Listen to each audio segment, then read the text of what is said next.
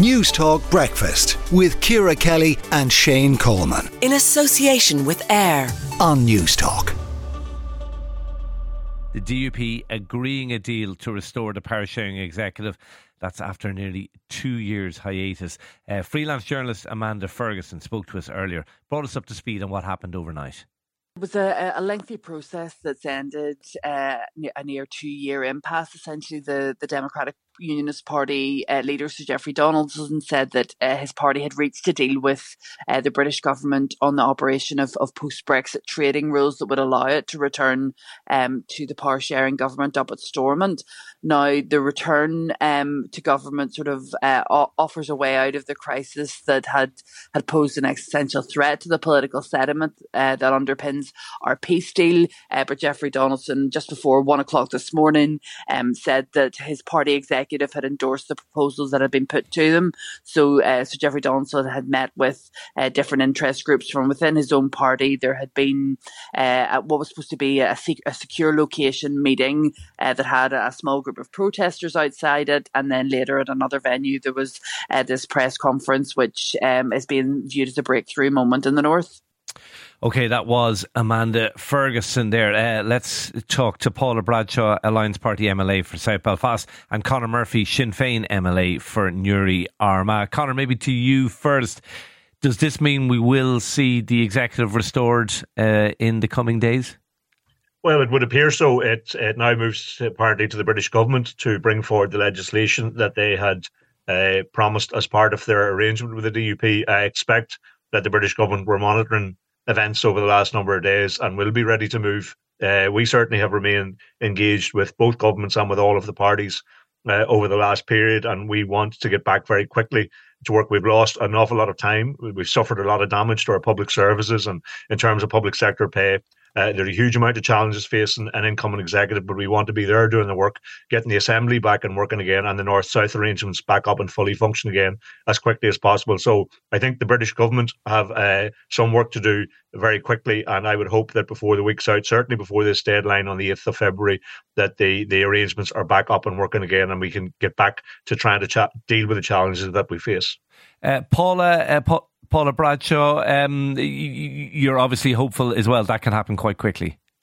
Well, yeah, I think we all woke up a lot more hopeful and positive this morning. But as Conor said, there being no doubt that the last two years have been incredibly damaging for our public services and brought nothing but misery to the people of Northern Ireland. So there are huge challenges ahead for the executive, um, but also for the um, health. Uh, sorry, the committees themselves and, and in the assembly chamber we have got two years um, to back up. But i suppose for, from our point of view the last two years have very much demonstrated how um, much we need to reform the institutions here in northern ireland so that in no what, party in what way well, we, we, we feel that the, the ability for one party to hold a veto and hold the rest of us to ransom um, needs to be changed because there was the vast majority of MLAs in that chamber would like to see over the last years would have liked to see it up and running. But okay. the you're, you're talking about a rewriting back. of the the Belfast well, Agreement. Well, it's 25 years on now, and there was there was provision within it for a review of it. So we think that there that we should have a conversation around how we could improve it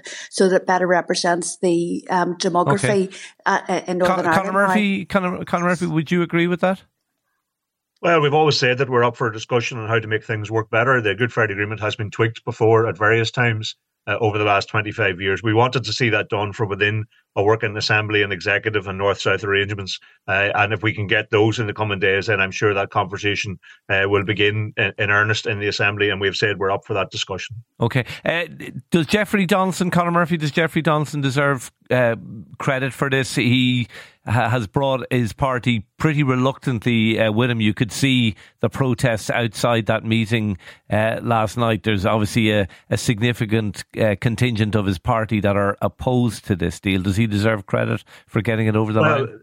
There's a significant contingent within his party and, and with harder line elements within unionism and loyalism who don't want to do power sharing. They were opposed to the Good Friday Agreement from the start and they remain opposed to it. So obviously we welcome the fact that uh, Jeffrey Donaldson has able to get his party to agree to go back in. It was an unnecessary two years. This issue could have been resolved from within a working executive. Discussions with the British government actually would have been much more productive and much easier from within a working executive, and we would have been able uh, to tackle some of the he issues. He probably like wouldn't have got the deal he, he, he got if he'd stayed in, in power sharing. I mean, well, well, I'm not sure. I, I mean, we, the rest of us were up for making sure that the arrangements of the protocol worked as smoothly as possible, and with at least at least the least barriers possible in terms of trade. Uh, so all the parties were always up for that.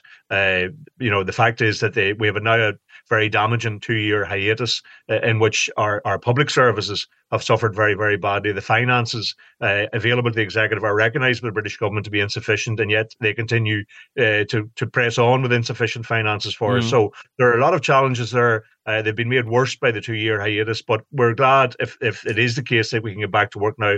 We're keen, as I'm sure Paula's party are keen, to get back in and tackling these issues. We're keen to get the north-south arrangements working again with the the government in Dublin uh, and trying to bring back some form of sense uh, okay, to politics Paula, in the north. Paula Bradshaw. Yeah, sorry. So, look, um, I, I, would very much agree with Conor in the sense that you know Jeffrey could have um, get his party, let his party back in two years ago, and a lot of this. Well, he probably couldn't have. That's the point, Paul. Well, he well, didn't have the support. We're not, we're not, we're not, we're not as sure that what he's achieved is actually that meaningful, and I think some of it is down to window dressing. You know, the, the best people. Yeah, but maybe that window dressing was needed to get a majority support in his party. The, uh, the word was up until Christmas he didn't have that majority support to go back in.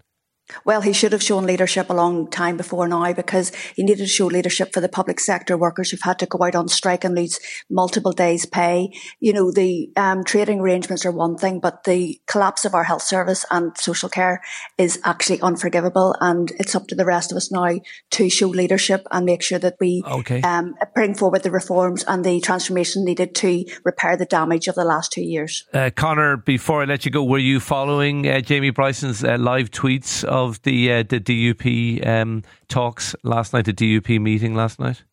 No, I was actually up in Dundalk doing a meeting with my uh, party colleagues up uh, there, the, the the team in Louth. So uh, I wasn't following that. I don't follow that guy uh, anyway. But uh, I mean, we were aware that there was a meeting going on. We were aware that there were attempts to sabotage that by elements who are opposed to power both within and outside the DUP. Uh, but we're we're pleased that uh, at least the majority in the party appear to have taken the sensible decision, which we've been asking them for some time to do, uh, to get back around the table and work with the rest of us to deal with all the problems that we face. Okay, we'll leave it there. Conor Murphy, Sinn Féin MLA for Newry Armagh, uh, Paula Bradshaw, Alliance Party MLA for South Belfast. Thank you indeed for joining us. Uh, just in case you didn't understand the Jamie Bryson uh, reference, folks, Jamie Bryson, of course, the unionist commentator, was live tweeting from the event. It caused huge consternation inside people demanding to know who was tweeting, uh, who was leaking. yeah, he wasn't live tweeting from the event. No, he, he wasn't there. No, but he someone wasn't was there. feeding him, Somebody feeding was him feeding lines. him. Sorry, he was he wasn't actually at it, but he was he was feeding it.